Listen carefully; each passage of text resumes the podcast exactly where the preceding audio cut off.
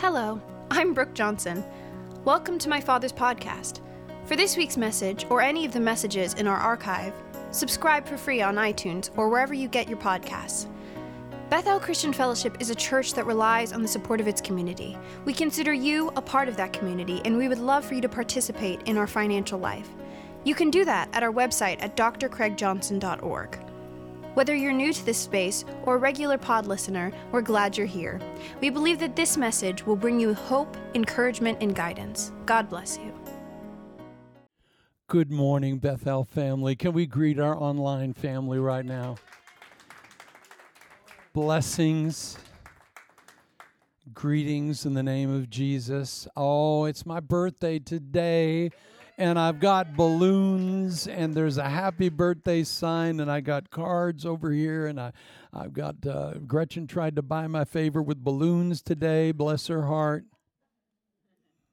I'm for sale, but just at a higher price. Uh, but she, but that's another tape. All right. Thank you for your warm wishes, and everybody, we greet you in Jesus' name. And I do thank God. But you know what? Everything I want, I have right here in this room and with you right now. Honestly, Jesus knows exactly what I love and who I love. And he brought his, some of his most fantabulous jewels in this little vault today. We've got a little vault today. It may be a tiny place, but did you know that the, the Holy of Holies in the tabernacle was only fifteen feet by fifteen feet and it had a box in it? There wasn't much room in there, but boy, we've got our own version of John Wick's Continental. How many of you know it's just a smaller room? But we've got all of God's anointed hit men and women in here that are highly favored. And God decided to bring them all here. So thank you, Jesus, right now, Lord, for all the blessings that you've given me in my life. Thank you, Lord, for all the tailor-made blessings that I'm receiving on my special day today, Lord. But I pray for every one of your precious ones right now, Lord. They are your jewel. They are your unique gift. They are your personally shaped vessel, Lord, a vessel of honor unto your kingdom, Lord. And we ask you to bless your vessels today, Lord. Bless your lambs today. Bless your, your valuable pearls today, that they will all feel admonished, encouraged, and held up to the light. Show all the facets off of your precious children today, Lord. And, and, and, and, and Lord, complete the last little adjustments in us before we step into our promised land. Can you all say amen to that? Amen. Amen. And may the presence of the Lord flood into your homes and into this service as we as we open the Word of God, as we break the Word of life. Beloved, I, I have a little appendix. Last week, oh my goodness, we were in deep water last week.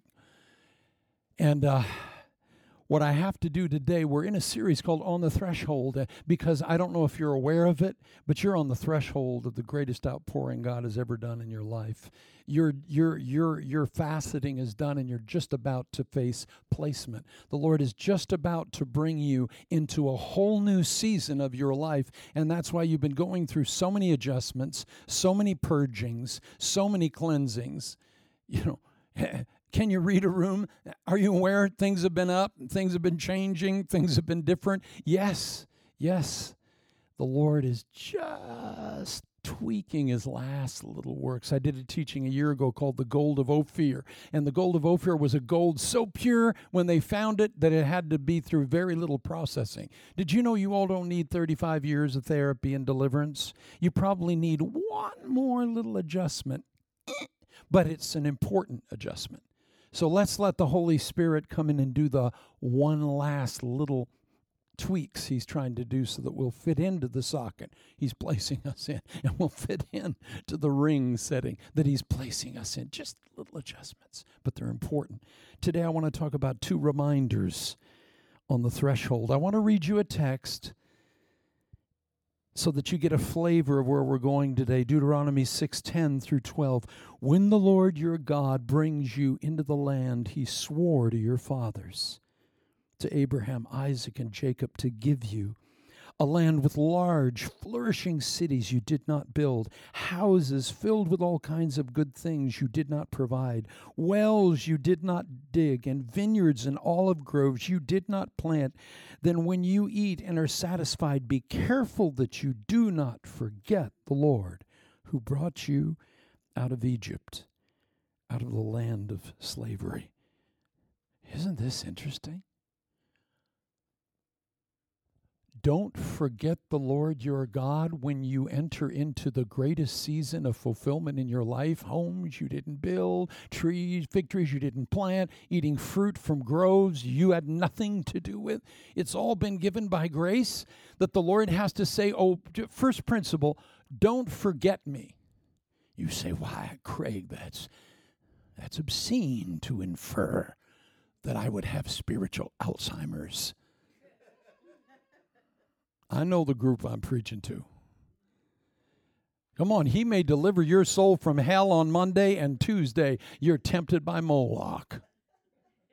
He knows us. He knows we're as fickle as the day is long. Mm-hmm. Jesus is the Lord until he disagrees with me on any matter. He knows his own. Now, I have a higher opinion of you, but I'm sorry, I'm not God. That's why you brought me the balloons. Gretchen's trying to buy me, but I'm easily bought, Gretch. Deuteronomy six, ten through twelve says, there are some things we need to remember before we enter into this next season of fruitfulness. How many of you would like to hear the two things that maybe we need to remember before we enter in? How many of you know we're just about to enter in, and this is not a fairy dust and magic wands? Yes, what you've been promised with regard to your destiny is going to come to pass. You're on the brink of it. You've never been closer. But wouldn't you like to know the two things maybe you need to hear before you go in? Yeah, I like to hear. I'd like to hear.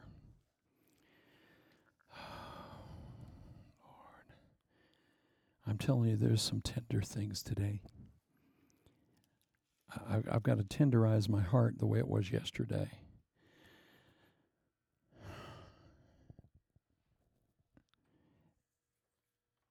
I've got to tenderize my heart here for a minute. Hold on.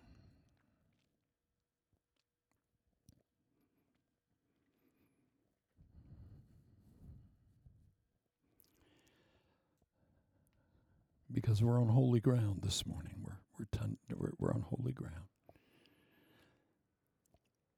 The first thing he wants to remind us of before we go into this next season is don't abuse the power and the favor you are about to receive.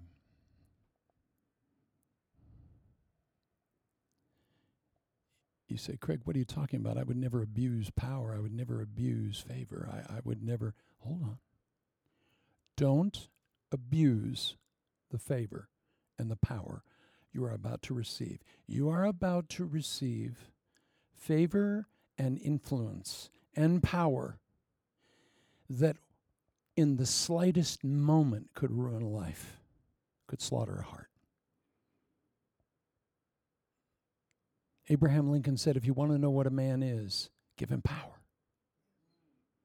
If you want to know what a woman is, give her power. Oh, when you're slavishly devoid, when you have nothing, yo, you got to be nice to everybody, and yo, because you're needy and you need something. But when you give those folk power, that's when you see what they are. Even at McDonald's, make someone a manager, and the little Hitler within comes out.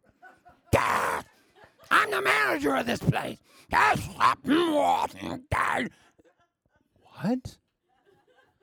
What happened to her? Oh, they gave her some power. They gave him some power. And that power reveals what you are. All your unhealed, you know. Yeah. What was that? I, I'm sorry. What was that?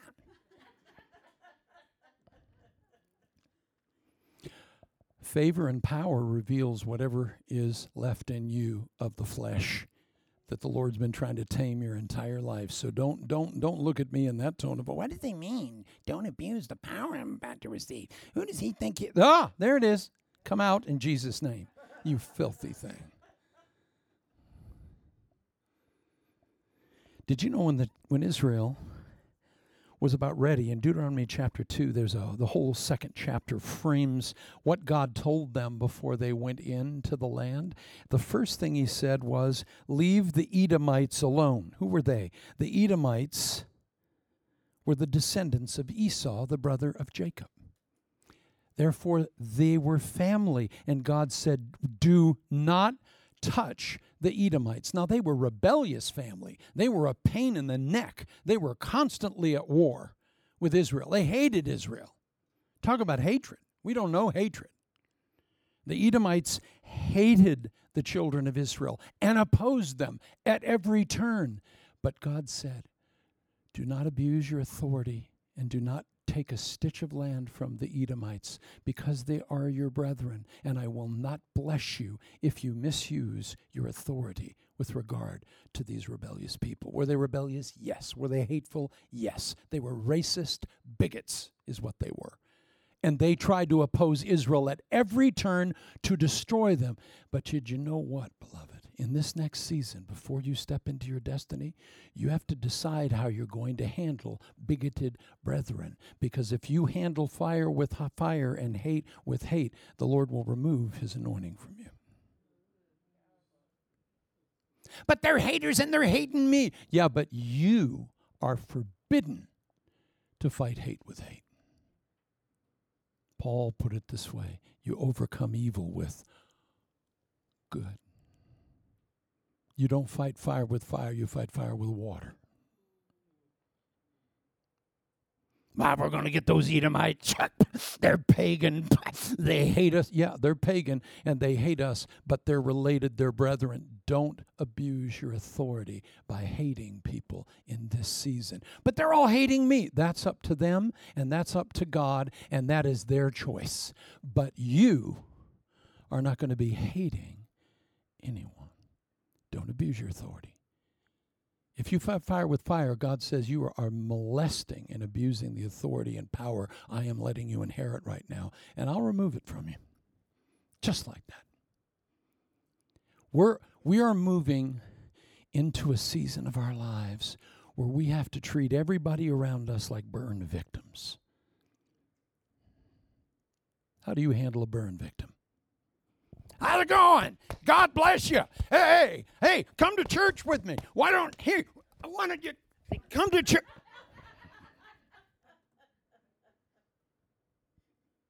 How do you handle emotional, spiritual, mental burn victims? Very tenderly, graciously, respectfully.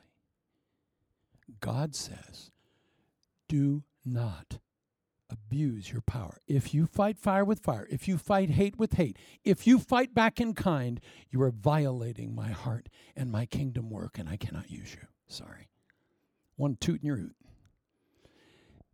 Ever notice in God in your life lets you have a whole season where you're able to do certain sins and just everything and anything seems to go, and it seems like God just doesn't even care?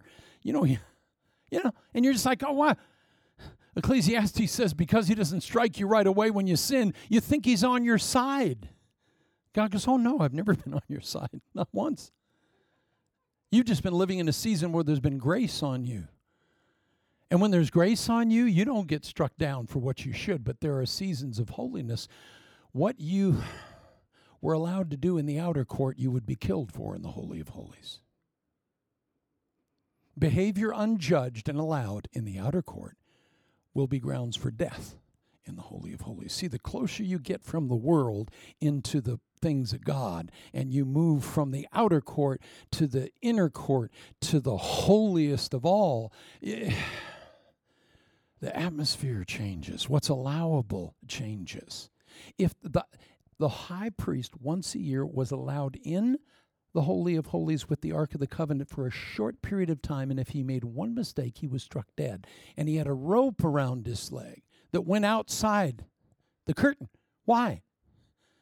And he had little pomegranates bracing bells in between each of them on the base of his garment. Why? Because you better hear those bells ringing, because that means he's still alive in there.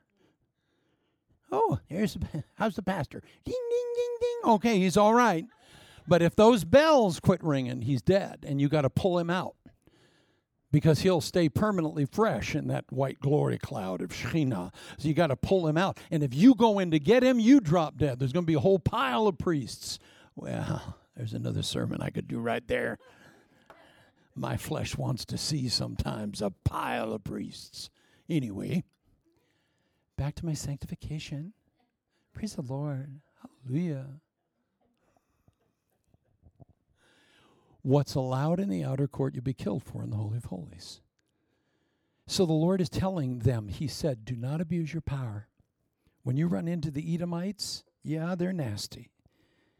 But did you know God said, uh, I'll take care of how nasty they are. You just take care of how nasty you are. And you're not allowed to hate anyone. To stay forward. Because you're a window to eternity. You're a window to God. You are a child of the King. You are here on the King's business, and the King does not ever deal in hatred. He deals in allowing himself to be tortured to death on your behalf because he loves you so much. He's in love with you so much that he allowed his own life to be crushed out. And that was a degradation ceremony. There's no loincloth.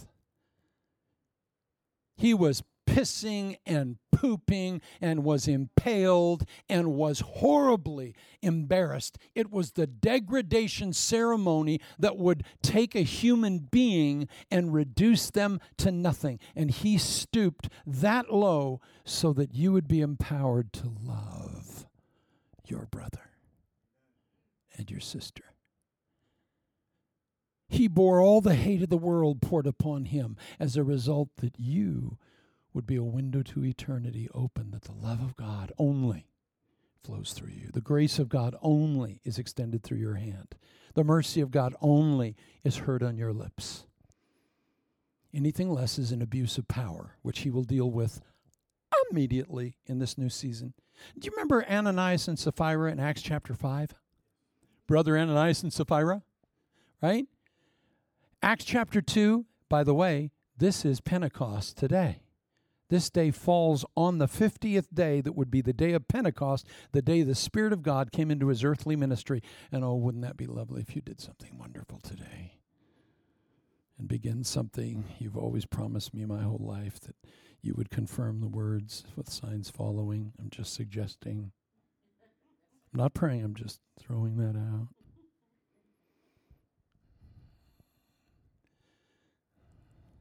Or not. I'll serve you anyway. This was the day the Spirit of God was poured out. And the Scripture says that when they prayed, Acts chapter two, the building shook. But if you want the building to shake when you pray, you got to be willing to die when you lie. Three chapters later, Acts chapter five, Ananias and Sapphira, everybody was, the, the hip trend at that moment was to sell everything and reduce it to cash and bring the cash into the apostles. God didn't tell anyone to do that. He just said, if you want to do that, hey, it's fine, you know, or not, fine. But they sold everything they had and kept most of it back, and they gave a portion to the Lord and lied and said, that's all we have. And you go, Craig, well, that's such a that's such an infraction. Isn't it just like the God of the Bible to kill people over withholding ten dollars? Excuse me. Excuse me.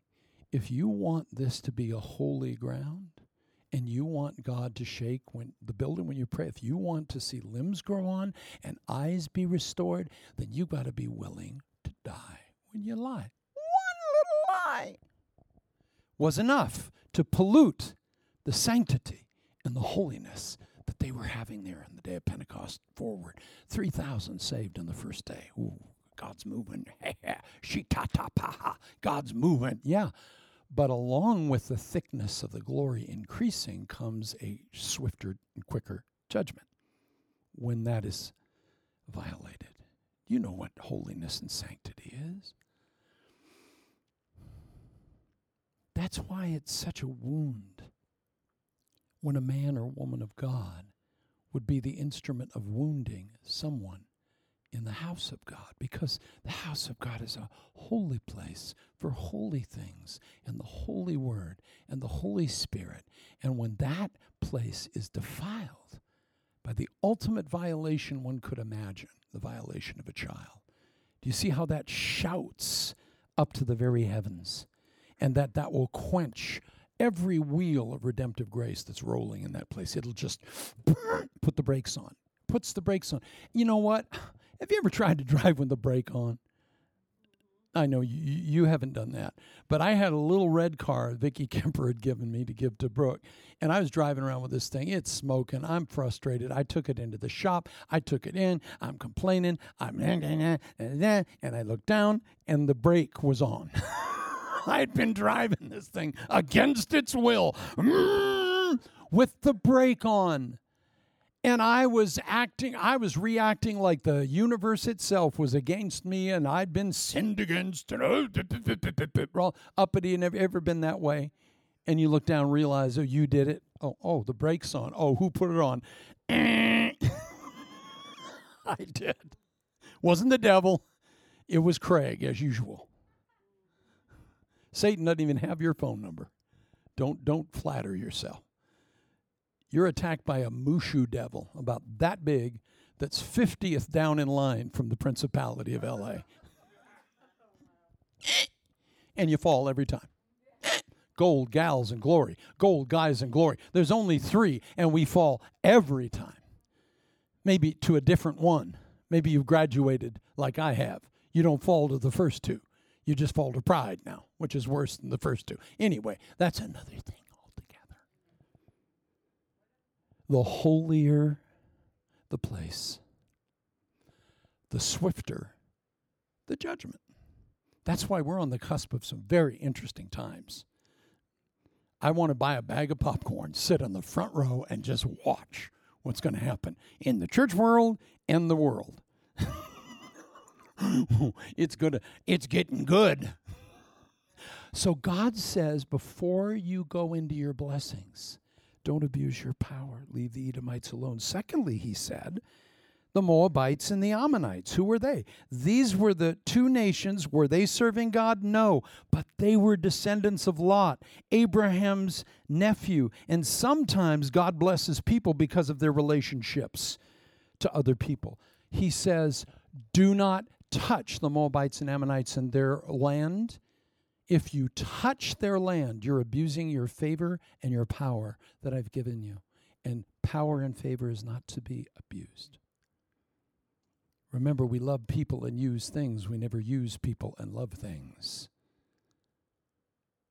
That's worth the offering right there. That's called idolatry in the Bible. When you love something that isn't ultimate, your love is to be reserved for God, who is the ultimate. You never use him and love things. And you're never to use his people and love things. I told my daughter, I said, now, you're in a boat, your father falls over and your iPhone falls over. Which one do you save? You could see the gleam in her eye. The iPhone. No, that's not the answer. The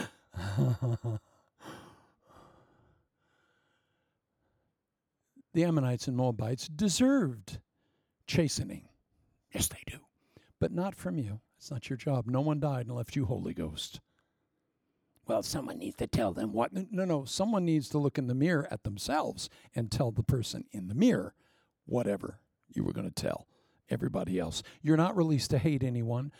No, it's not your place. You're only to love, extend mercy and kindness. And in that way, you never will abuse authority, because it's hard to abuse people that you love. You know, when we find our target audience, God makes us be in love with that target audience, and it's really hard to wound and hurt and harm and crush and destroy what you love. You know how parents protect their kids. Oh, I overprotected my kids. The devil's not responsible. I am. Jonathan Haidt wrote a book called uh, Coddling of the American Mind. Wonderful read, by the way. All the children born after nineteen ninety-four were coddled. You did everything for them they should have done for themselves, and they're now the university kids that can't hear an idea. Needed safe spaces. Tr- trigger warnings. I need to carry an animal everywhere I go. We did that to them. And that is not a proper attitude conducive for education, because education is supposed to be, shut up, you know nothing, let us mentor you and teach you something, but you can't learn anything when you know everything, you see. So, so this whole generation has been fed stuff that makes them immune to wisdom.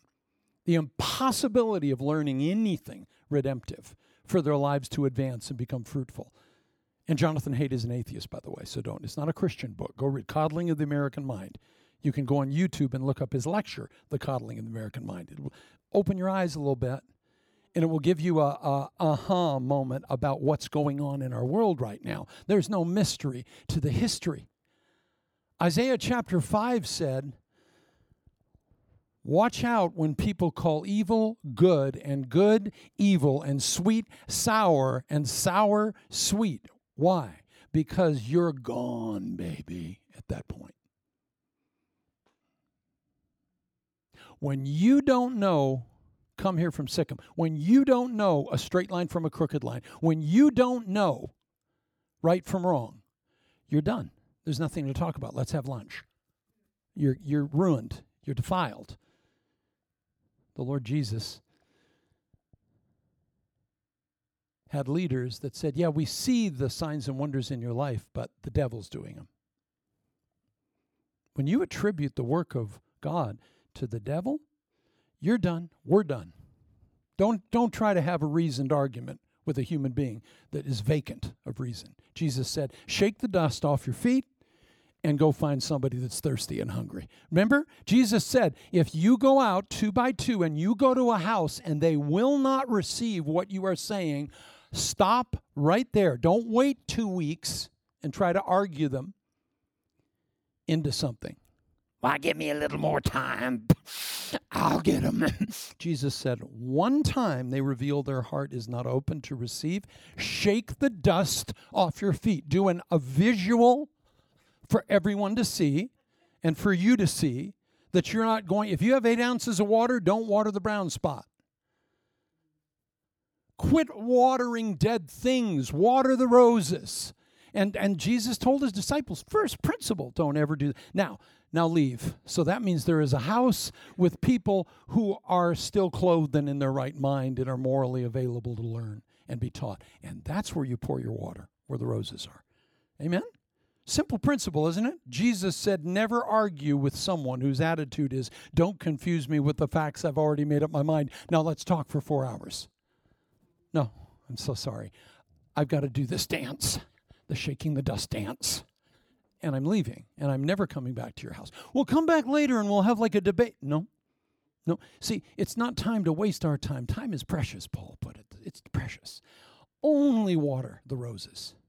Well, but those people have been in my family for years, and I'm really trying to pull them out like a tooth. Yeah, you are, honey. God's not even working on them, and you're trying to pull the unripe fruit. Leave them alone. Go where the fruit is ripe. All you got to do is just look at the tree. It'll fall in your basket. Right. These are just simple principles, but what did he tell? Don't abuse your authority in favor of moving forward. Now, and that implies, listen, beloved, we need to keep clear and short accounts moving forward. We have to be willing to immediately reconcile and repair any damage from any abuses of power in our past. Beloved, is it possible that not meaning to, you've abused power? You ever hurt anybody? Unintentionally. Did you ever verbally or emotionally or spiritually abuse someone?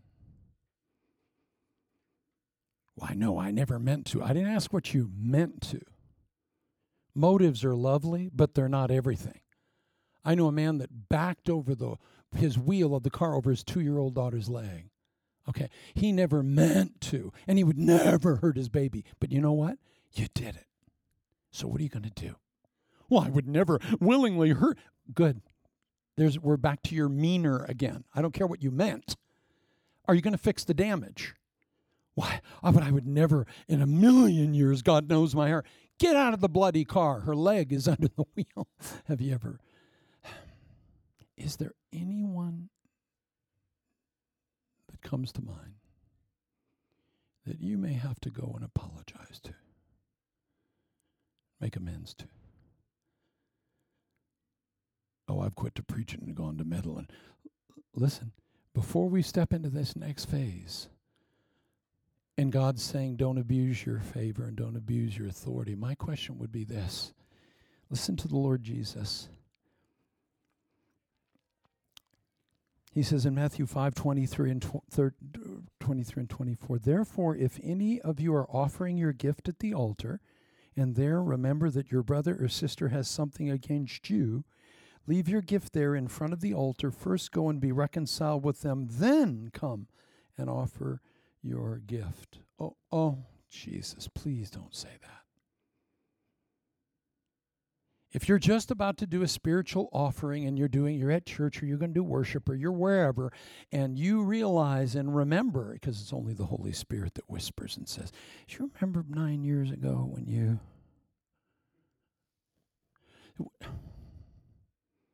I hate when he pricks my heart like a needle. You know, he never shames and condemns. He never shames, but he always convicts. Shaming and yelling is hitting, leaving, and demeaning. God never does that. You you ugly, stupid, dirty dog, look what you did. That's not the Holy Spirit. He He's worse than that. He pricks your heart in a way that's just a pinprick. And you remember something you forgot years ago. And you've grown now enough to where you can look back and see the enormity of a misuse of power and authority. Has that ever happened to you? And you just go, oh, no, God, please don't be telling me I've got to go back. Now, you know their side too, Lord. They were sinners too. And and you start, you know, being your lawyer before the Lord. Your Majesty, good morning. And you look extraordinarily attractive, Father. You don't need to be a lawyer. Try to get out of your thing. The Holy Spirit knows how to corner us and pinprick our hearts and say, before you go forward in not abusing your authority and favor and power anymore, is there anyone we need to backtrack with?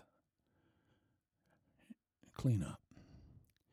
Are we willing the next little while to have our hearts open for the Lord to shine his little pinprick laser light on our hearts? Not now, this isn't to get in the flesh and start freaking out and thinking, oh, I've got to go to everybody that I ever had an issue with. A A is smart enough to know that you don't go and make amends if you're going to do more damage. I knew some sap that got sober, and he went to everybody. You know, he went to one guy and said, hey, Harvey, how you doing? Just wanted to tell you I slept with your wife just before you married her, and I'm making amends. You don't, that is not making amends. That's making your deathbed.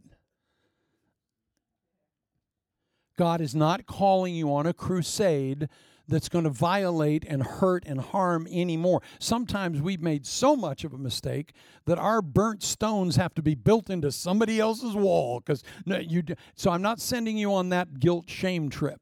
I am saying, though, be sensitive before we move forward. If there's any repentance, if there's any need to make right, maybe to untie a knot we tied, just be open. And if it is the Lord, he's not going to overwhelm you with it. He will give you a clear path. And here's the point. What are the amends for? It's not to make them like you. They may decide to hate you more after you do it.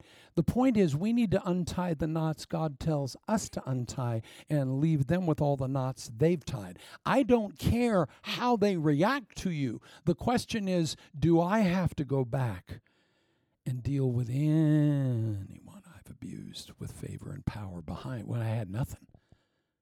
The power and favor you might have had was manager at McDonald's, but you went and raped a soul. You fractured a relationship. And you just think that if it's buried deep enough and long enough and enough time goes by, that's why I say when you bury something, make sure it's dead. Because if you buried it alive, you're going to encounter it later. It's still going, mm-mm, mm. Do you hear any scratching right now? It could be, I'm not saying, I'm just saying, it could be an issue you need to resolve before you move any further, giving your gift at the altar. I was going to put gold in the temple today. Good for you. Jesus said, I'd rather have you go heal and redeem the past. Okay, so don't take that with guilt and shame, because I don't want you going knocking on people's doors that the Lord is just going to have you shot in the forehead. I had a pastor one time that told me a story. And he said that he had, before he was a Christian, had embezzled funds from the guy he'd been working with for like ten years. And he be, he got saved, radically saved. And the Lord told him, go back and tell the boss what you did.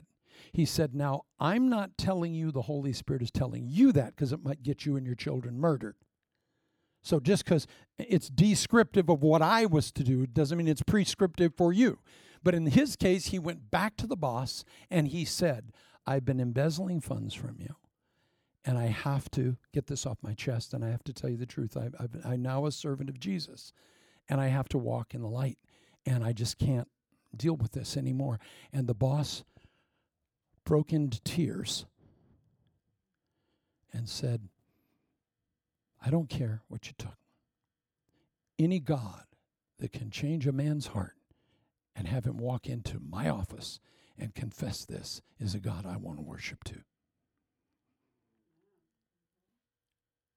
But again, you and your children may be shot, so don't do that just because that's descriptively what he did. It may not be prescriptively what you're to do. But maybe there is a little pinprick of light that will just zero in on one instance or one individual. And you know what?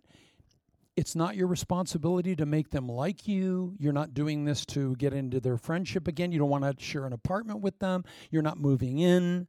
You're simply doing your part, untying your knot, and you lay that before the Lord, and that's before God, and you stay out of the results.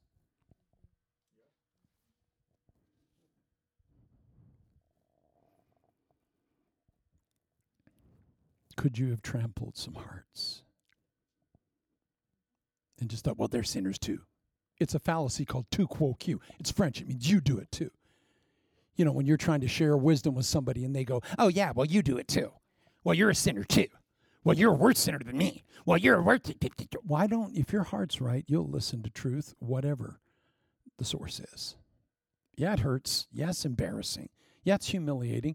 I remember a preacher once told me, he said, Craig, you know, for a preacher, it's good to be publicly humiliated about every decade. It keeps you right. Just right to keep your soul clean. Do you know how many people I've devastated and hurt, whose lives I've torched? And I didn't mean to. And yeah, some of them were idiots themselves. But that's not my business. If Jesus tells me, Craig, I think you need to go back. And we'll clean some things up before we go into the next season where we truly have authority and favor and power that could utterly annihilate somebody with a wink, with a m- touch, with a motion. You know? Boy, James put it this way, teachers will answer to a greater judgment because they have a greater authority in what they do. Did you know the higher you are up in the leadership ca- capacity, the more damage you can do to a life? And God says, just be aware of that. I want to be promoted. Really? In your condition right now with all the dumpster fires behind you, that's an altar. No, Craig, that's not. A, no, no, that's a dumpster fire, honey. It's an altar out of the. It's a dumpster fire. And you wonder why God hasn't moved you forward. And I just can't believe it. I don't have a mate. I killed all the other ones, but, but I, I, yeah. Maybe we need to do a little cleanup work before we move forward. And you know what? It can be done quickly, immediately, graciously. Just do your part. You don't have to make anything happen other than your little part of the knot is untied. And then you move forward. All right. Okay. Don't move in with them. You're not going to hang out. You're just having closure for you. Do you know when you let go to your end of the tug-of-war rope, uh, the war is over for you? They can take it as an Indiana Jones whip and whip you some more. That's their business. But the war is over for you. Isn't that beautiful? You're clean.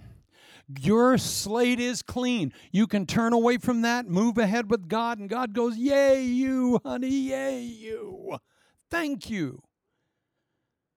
Maybe we need to chiropractically adjust some of our past the next little while. It's okay. That's all you need to do. Do your part. You may send them a letter, and they may say, I hate you more, and I'm praying demons kill your kids. It's okay. That's that's up to them. If they want to whip you with their end of the rope, may the Lord bless them in Jesus' name. But don't hate them, because you're not to misuse your authority and your favor and your power moving forward. You know what? There are certain things as a leader you don't have the right to do. You do not have the freedom to hate other people right now. I don't care how they're hating you. You're a conduit of light, of love, of hope, of grace, of mercy in everything you do, including your tone and body language. You annihilate people more with your tone and body language than you do anything you ever say. I love you. Hmm. I think you just canceled the message out. Praying for you.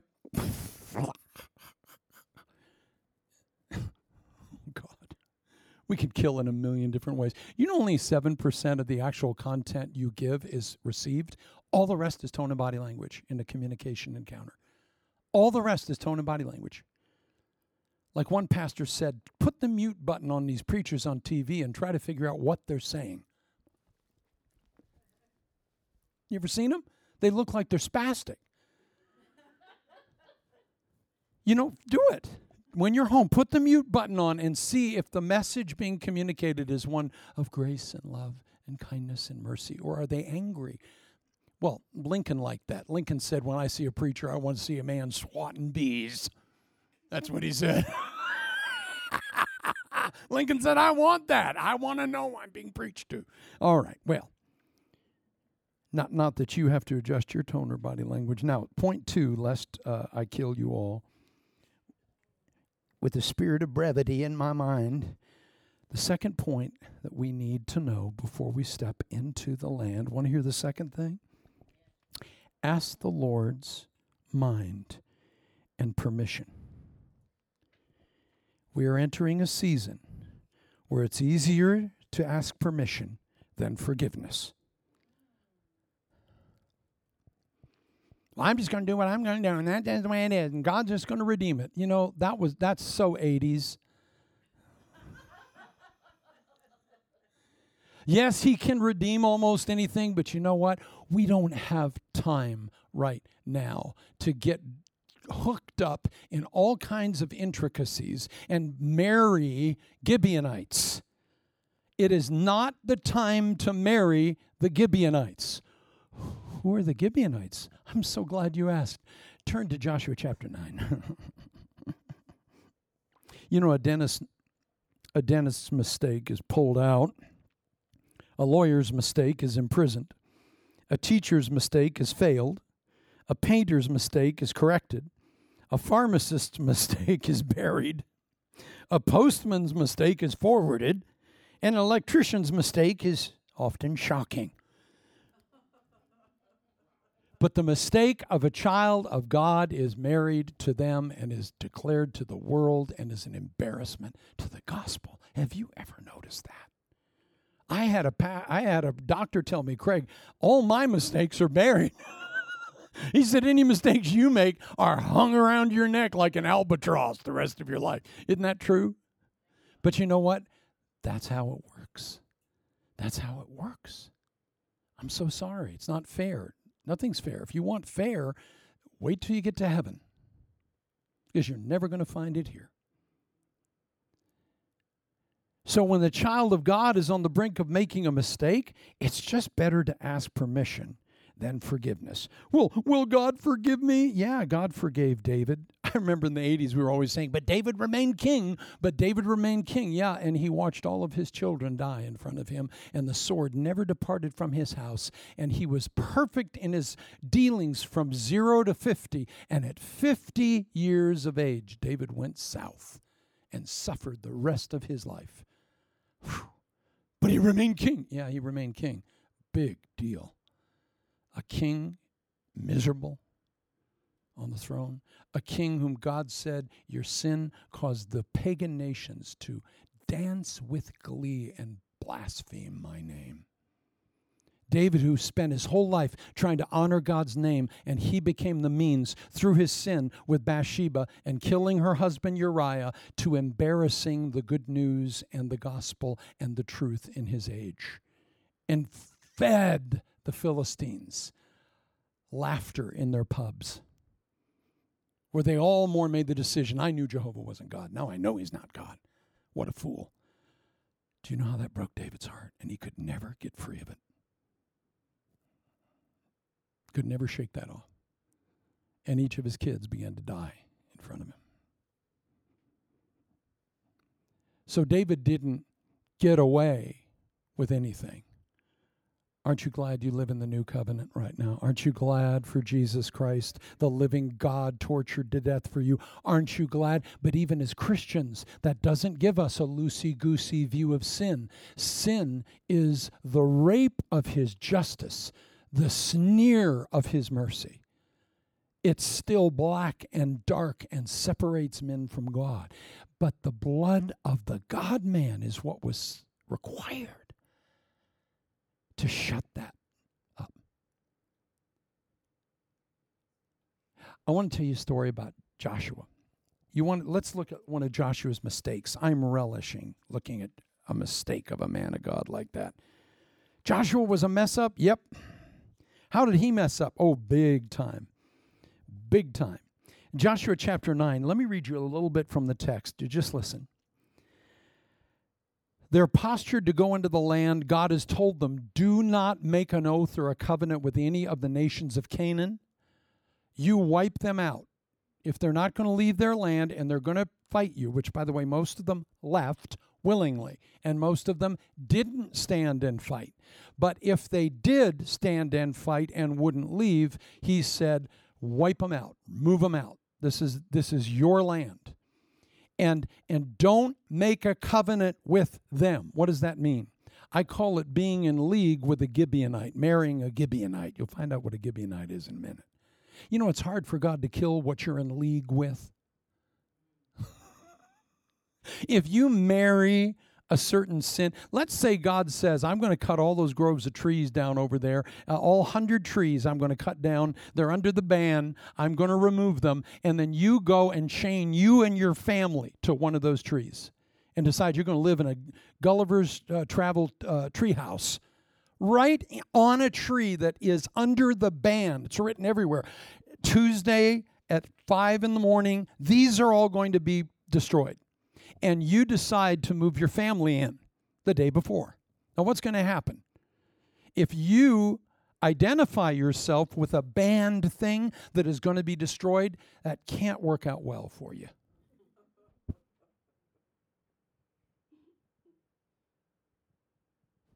That simple analogy? Okay. So the children of Israel are going and they're getting ready to go in and they're to wipe out these nations. And then guess what happens? The Hivites, who are a people from a place called Gibeon, by the way, that's a very interesting city, Gibeon. Later it's going to be given to Benjamin. Later the, uh, the tabernacle with the ark is going to rest there. Later that's where God's going to speak to Solomon when he says, what would you like? I'll give you anything the heaven above, the earth beneath. And he asked for wisdom. That was at Gibeon. But currently, the people in, in Gibeon are Canaanites under the ban. This is a people that are marked for destruction. They're in Joshua's book to get rid of. First thing, wipe them out. Now, this speaks to us of issues in our life. Is there ever an issue in your life? God said, wipe it out. We're not talking about killing the neighbors. We're talking about whatever it is in our life that represents that sin we're in league with. We've married it. We've gotten so close to it, and it's something that God's death penalty is on, but we've just been declared man and wife. Oh, it gets complex sometimes. Aren't you glad God understands all the complex knots we've tied in our life, and he can untie them no matter how complex they get? But here's my point. The next thing we need to learn after don't abuse your authority and your favor, secondly, is it's time to ask for permission rather than forgiveness. It, God is trying to simplify your life right now. He's not trying to get you to tie more infinitely complex knots up in your life. He's trying to straighten all, he's like a magician. He's got the rope of your life. You have fifty-five infinitesimal knots that have been pulled into infinity, and the physics people can't even see how tiny the knot has become because you've so screwed it up. Only Jesus can magically remove those knots. But you know what? Once he unties all the knots in your life, it's wise not to retie all those knots just before you go into the promised land. Is this a simple point for you? The Gibeonites represent the children of Israel. Now, now notice there's two kinds of warfare, overt and covert. What have we seen with Caleb and Joshua prior to now? Overt warfare. They killed Og, the giant. They killed Sihon, the giant. Frontal attack, fist fight, no problem. Did you know the Bible says Satan comes often as a roaring lion, seeking whom he may devour? First Peter five eight. That's overt warfare.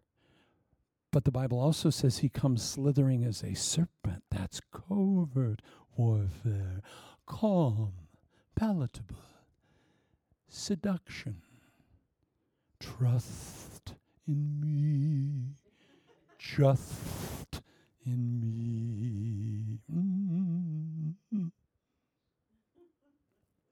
We're all braced for overt warfare, right? Og the giant. Kill them all, let God sort them out. Okay. They have been hitting overt conflict. But, but, but, but, but God says before you step into the new season, the houses you didn't build and the fruit you didn't plant, just be aware. I want you to get into the habit of asking me before you do something. Shall I go up, Lord? Shall I get on that airplane and go to that ministry opportunity? Shall I do that gig? Shall I? Just a little uncommon principle of ask permission of the God of the universe who knows everything about the intricacies of your life.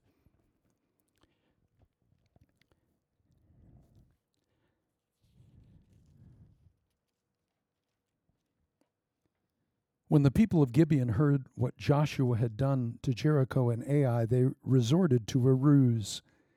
They went as delegation, uh, whose donkeys were loaded with worn-out sacks, old wineskins, cracked and mended.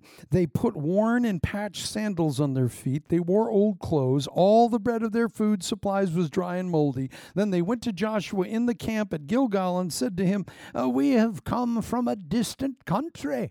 Make a covenant with us." The Israelites said to the Hivites, "But perhaps you live near us. So how can we make a covenant with you?" "We are your servants," they said to Joshua. And Joshua said, "Who are you? Where have you come from? Your servants have come from a very distant country because of the fame of the Lord your God. For we have heard reports of him and all that he did in Egypt and all that he did to the two kings of the Amorites east of the Jordan, Sihon, king of Heshbon, Og, king of Bashan, who was who who resigned in Ashtaroth. Who resided in, who reigned in Ashtaroth. And our elders and those living in our country said, 'Take provisions for your journey and go and meet them and say to them, we are your servants. Make a treaty with us. This bread of ours was warm when we packed it at home on the day we left to come to you, but now see it is dry and moldy. And these wineskins that were filled were new, but see how cracked they are, and our clothes and sandals are worn out by the very long journey.'" The Israelites, look at verse fourteen. The Israelites sampled their provisions, but did not inquire of the Lord. The Gibeonites were liars. They were only from twenty-five miles away, right over the ridge. But they had heard that everyone nearby would be wiped out. They were under the ban, the harem. They were to be destroyed. So they thought, let's dress up like we've come from six hundred miles away, and rotten food and old clothes and nasty shoes. And, and let's go in and say, we've been on a long journey. And they deceived Joshua. They were lying. And I want you to notice, Joshua felt a little something. Verse seven, it said, but perhaps you live near us. We'd have to wipe you out, you know. He knew something felt wrong. Has anything ever felt wrong down in your nowhere? You just knew there's something wrong with this woman. There, there, there's something wrong with her. She'd been through fifteen roommates in the last two months. She'd been through six churches, through all their kidneys, filtered through everything, and everyone's a devil, and everyone's to blame but her, and she's going to hijack your couch too, and something said, mm, I don't know. Listen to that. In fact, maybe mm, ask God about it. No. Ask God. Quit being super spiritual. I can see what I see. Their bread is moldy. Ew, it's disgusting. Look at their old clothes. They looked with not faith but sight, and they gave a scientific evaluation that was totally logical and reasonable, but it was wrong. And aren't you glad Joshua screwed up this bad? Beloved, moving forward, it's not the overt warfare you need to watch for right now. It's the covert. It's not the lion. It's the serpent. It's not the big catastrophe. It's the little foxes that spoil the vine. Just a little fox, one grape at a time. We don't notice that. It's just a grape. Yeah, but they'll take your whole grape harvest, one grape at a time. It's the overt warfare we need to be sensitive to right now. Gibeonites represent something that you make a complex decision to marry. A complexity that you enmesh yourself with, make yourself in league with, that God is just pulling his arrow back to kill.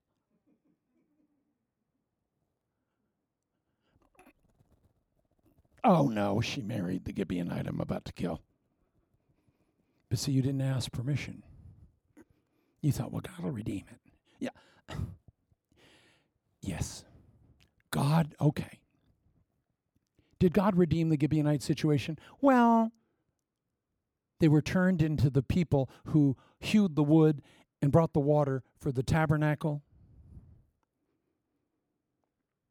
God had to bring them close enough to Israel where they could keep an eye on them for the rest of eternity.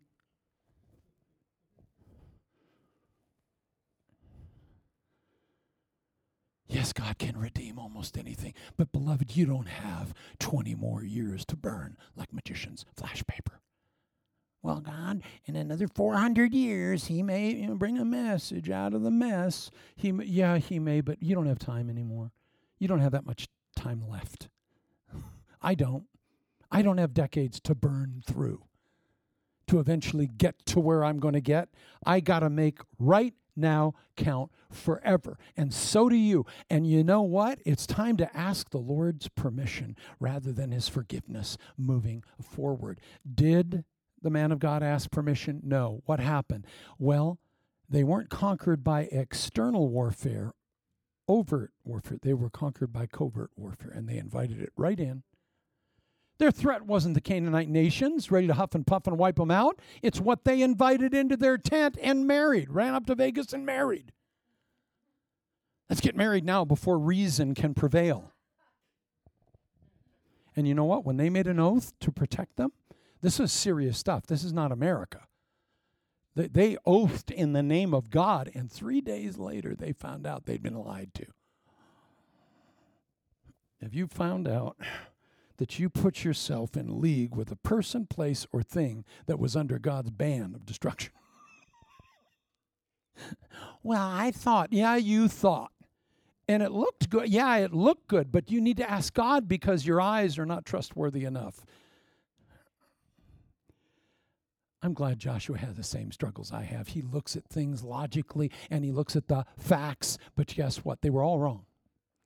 So it's better to ask the king who sees everything in one big fat now and knows past, present, future in one essential moment to tell Craig, no, don't make an oath with the Gibeonites, Craig. No, don't marry a Gibeonite, Craig. No. Well, I just didn't ask. Yeah, you just didn't ask. Now, all right. All right, past is the past. Let it go. Okay, you can't you can't relive your whole life, okay? I don't want you under shame and guilt. But moving forward, these decisions can be fatal. Because the power and the favor we are about to have, it gives us so much influence that it won't take but a hair's breadth to harm a life, ruin a life, or make an allegiance with a Gibeonite that's going to bring new complexity into our lives. Ooh, let me marry more knots. Can I make sixty thousand more knots in my string? Yeah, God can redeem anything. Well, you, you know, but you don't have enough time, thank God for heaven. You know, I heard somebody say that, you know, judgment at, on an average with all the people that have ever lived, if ten minutes apiece, would take two hundred seventy-five thousand years for the great judgment to happen properly. Wow, a quarter of a million years to untie all the knots, that, and, and we're going to judge angels, and we're going to be involved in that. This is not just some zip, done in a micro. This is a process. You know what? I don't have time, personally, for any more complexity added to my life right now. God's trying to simplify my life. I'm sixty-three. I'm finally at a place where God's redeemed almost every mistake I've ever made, and I'm almost seeing a simplicity I've never known and a peace I've never had, and now is not the time for Craig to put himself in league with a Gibeonite woman. Why, she's hot. No! I'm not just talking about marriage. I'm talking about every area of our lives. Don't tie any more knots in your strings, sweetie. Please. Please, man. Come on. We're having some fun, too. But boy, is this heavy. This is heavy stuff. Because he's about to let us inherit our destiny. And that's got great responsibility. You know, you know, the reward of responsibility is greater responsibility. And the reward of power is more power. But when power reveals who you are and what you are and what's unhealed and what is still fractured, then he's he can't give you that power because it's going to reveal that you're, he's not finished with you yet. You don't need to be perfect to be used, but your heart has to be right. And you got to have gone back and taken care of any loose ends that need uh, tying up in the next little while. Get it taken care of. And guess what? Then we can move forward with simplicity. Oh, the elegance of simplicity. Oh. Do you know great men and women are simple? Com- complicated men and women, broken men and women are complicated. Truly great men and women are not complicated, and it's so deep, and I'm crazy, and I got sixty-five broken areas. No, no, that's not a great man or woman. We're all sinners, but there is something, you know, I heard somebody once say that a muddy puddle has to shake itself and obscure itself to look deep. Because deep water doesn't have to say anything. You can see all the way down to the bottom. A good man or woman, you can see all the way down to the bottom. They don't need to flutter around and look important. You're dealing with a trite person who is afflicted with smallness. Jack Hayford used to say, may the Lord Jesus deliver all of us from the yoke of smallness. What did Pastor Jack mean? Smallness. Small people, small-minded, small ideas, small nitpicking. Always small, small conversation, small dialogue, always, you know what? I can't live, I can't be around that five minutes now. You used to be able to rent, the, to have two roommates like that and live with them for twelve years. Not now. I'm old and I'm blind and I do not have time to tie any more excessive knots up in my emotional life, my spiritual life, my relational life. God's trying to untie them. We don't, we don't want to tie them up moving forward. And all the people heard what I said and said. Amen. To shut the message up a little bit quicker, everyone said a second time, amen. So we're not, we are not to trust our own instincts right now. They brought the enemy into their camp. They married the enemy. They took them into their heart. They accepted the Gibeonites into their heart as their personal Lord and Savior. No, you do that with Jesus. You don't do that with any other complexity that's going to bind your life up. So do you see the Lord right now? Has he been untying knots in your life? Let him continue. He's almost done. There's only one more major knot. Just one more. Just one more. The devil says, you have a thousand more knots. It's going to take seven thousand years of counseling. When you get to heaven, you'll never be finished. No, it's a lie. Shut up, devil, and come out. You've killed and thrown more giants behind you than there are before you. That's the truth. The devil's saying, no, you still have a thousand more before you. No, you don't. Your knots are almost completely undone. Simplicity is here.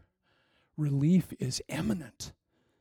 So from now on, I'm going to go back and make anything right I need to, because God's given me favor and power that's going to help me be able to really hurt people. And I'm not going to abuse my power. And I'm going to ask permission rather than forgiveness. On everything.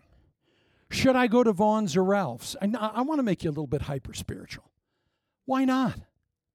You know, I, for a while, I was every thirty days I was flying out to to uh, participate in a in a certain ministry that was coast to coast, and, and I'd leave on a Thursday and, and a Friday, and I'd come back on a Saturday. And I was doing this for about a year, and it was just really, it fit. I felt comfortable with it. I was led to do it. And one flight that was uh, going to be a meeting in Sacramento, the Lord said, don't get on that plane. Hmm. Funny, I heard Pastor Joel today teach about how we need to listen to the whisper instead of all the noise. And I thought, that's what I'm preaching on today.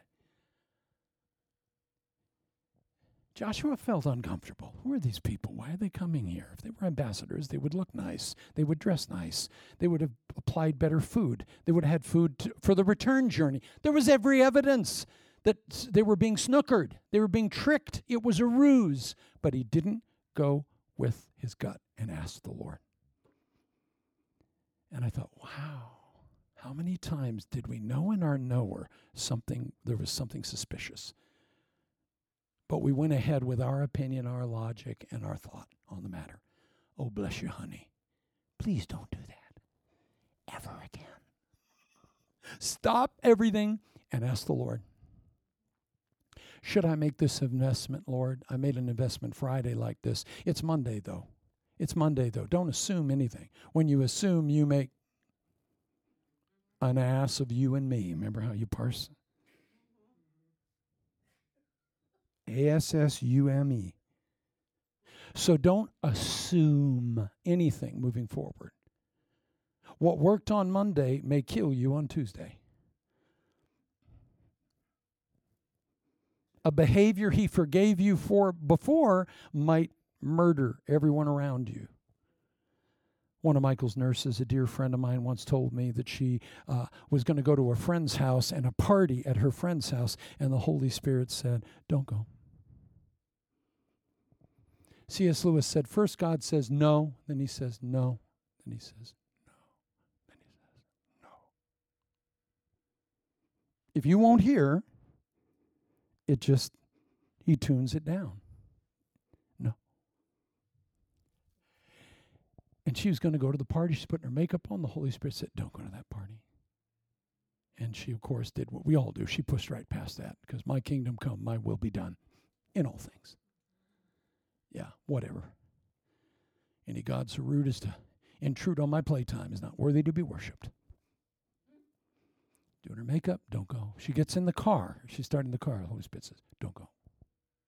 Starts the car, drives to the house. She's driving down the street to the apartment. Holy Spirit says, don't go. She feels that right. It's hard to breathe.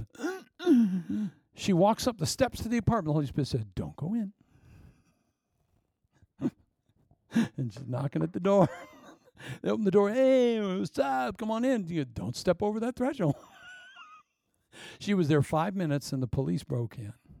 And it was a drug raid. And everybody there got arrested and incriminated. And the Lord She wouldn't hear the whisper. Ever not heard the whisper and gone ahead and run a few red lights? Shh, I won't tell anyone. But nowadays, you may run a red light and everybody dies. You never know which red light. I ran, I know a lady ran through forty-five red lights and she'd never been kicked. Never know what tomorrow is going to bring. Eventually. So we just want to ask permission. He can redeem, but not now. Please, I, I don't. I personally have no personal interest in making decisions for Craig right now that would further bind his life into another two-decade escapade that requires his redemptive grace.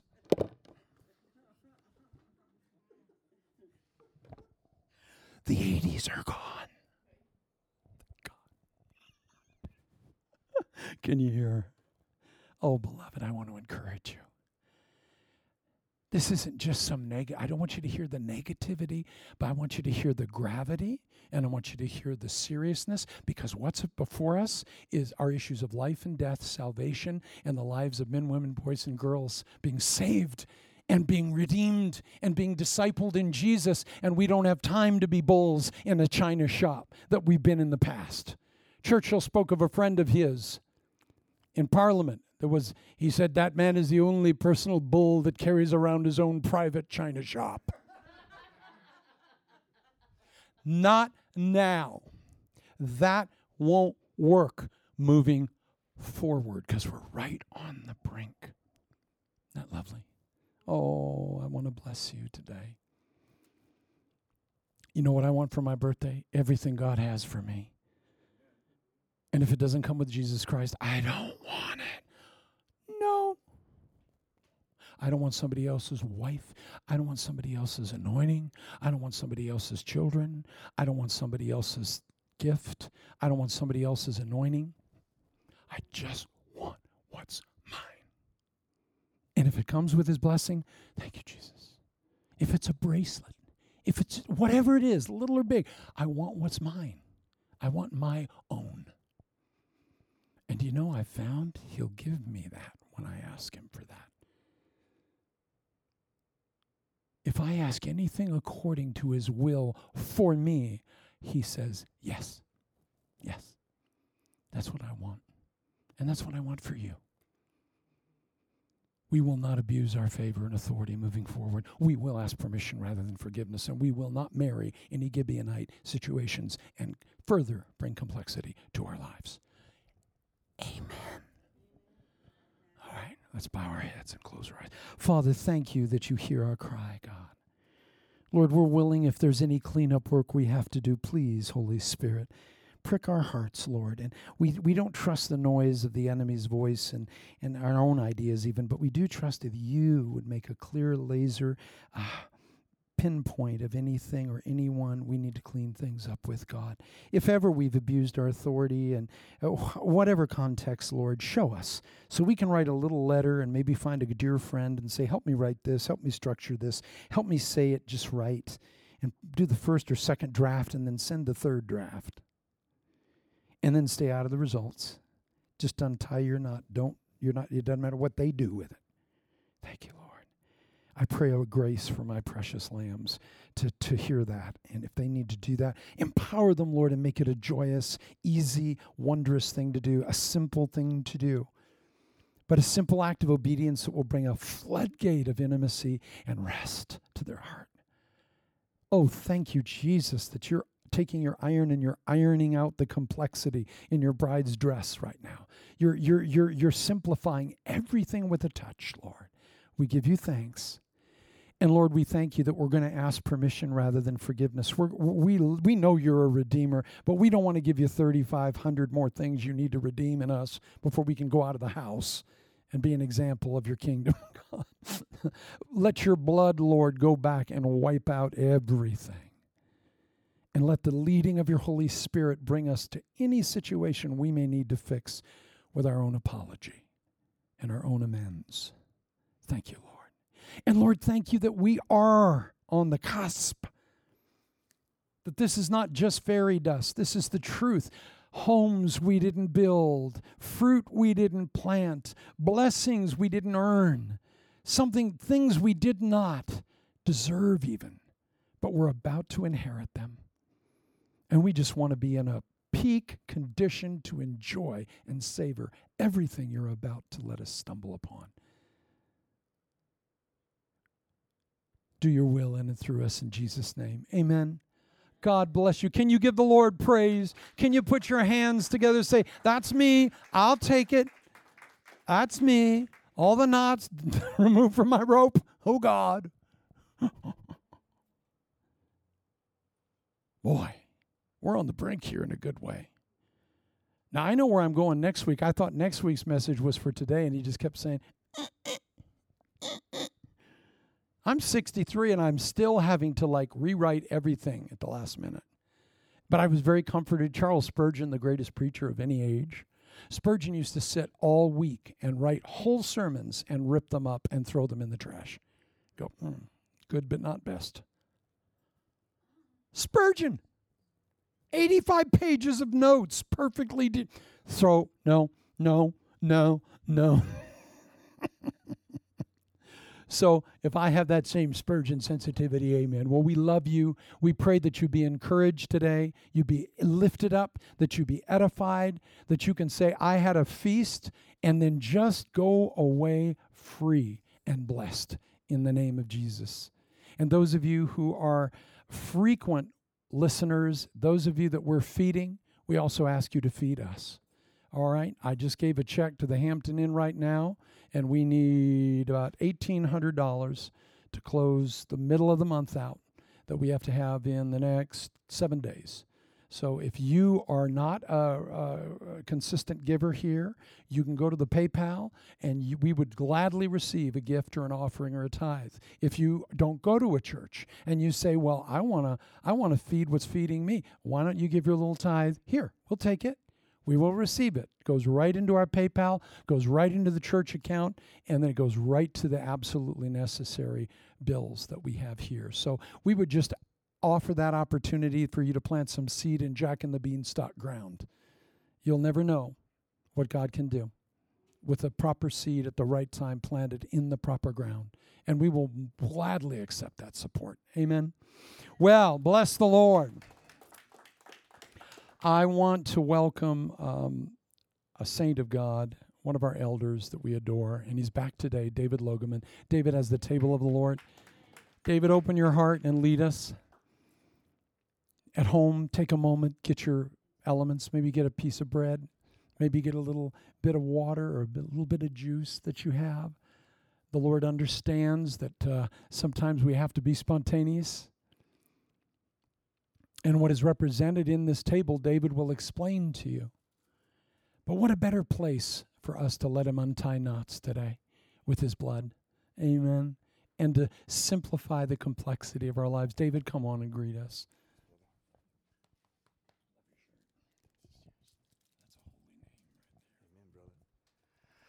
Welcome, all saints of God. Welcome to Bethel.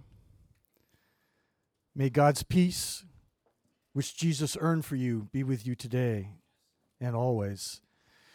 Yeah, we're going to go to the table of the Lord now. So as you gather your elements, um, the Lord just wanted to remind me this week, just as Pastor Craig was talking about reminders, and um, Jesus actually speaks this promise in the Gospel of John, and he spoke it to them as a reminder, a, a prophecy that he is the Messiah. But for us, it's being able to receive all the blessings that the table of the Lord represents that Jesus did.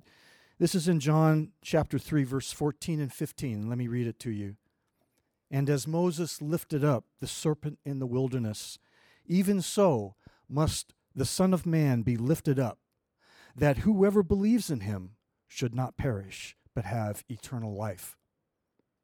If you remember, when the children of Israel were in the wilderness, there came a point where serpents were, fiery serpents were biting them and killing them. And God instructed Moses to lift up this pole so that all that saw and gazed and, and intently looked at that pole were healed and saved. Those that didn't perished. And that's what we're going to talk about with the the body of Jesus. Because as Jesus said, just as that pole was lift, lifted up in the wilderness, he has to be lifted up, because it's on the cross of Jesus that we see the ultimate breaking of his body through that piercing that he endured. And he did that for your health and wholeness. Let's continue right now to focus on the cross of Jesus. Let's break the bread. Thank you, Lord Jesus, for your sacrifice. And let's partake.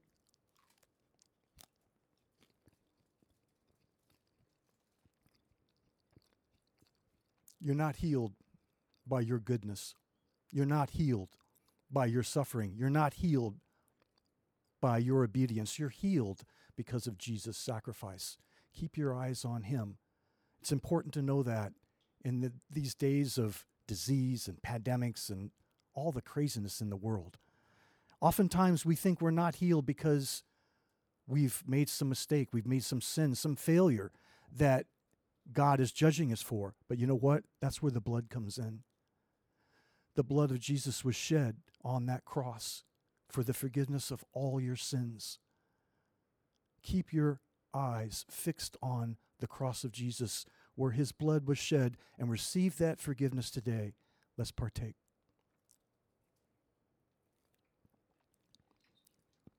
You are the beloved of the Lord. He has redeemed you. He's provided a way for you to move forward. As Pastor Craig has said, we're on that cusp. Your destiny is still before you. Nothing you have done is going to thwart that.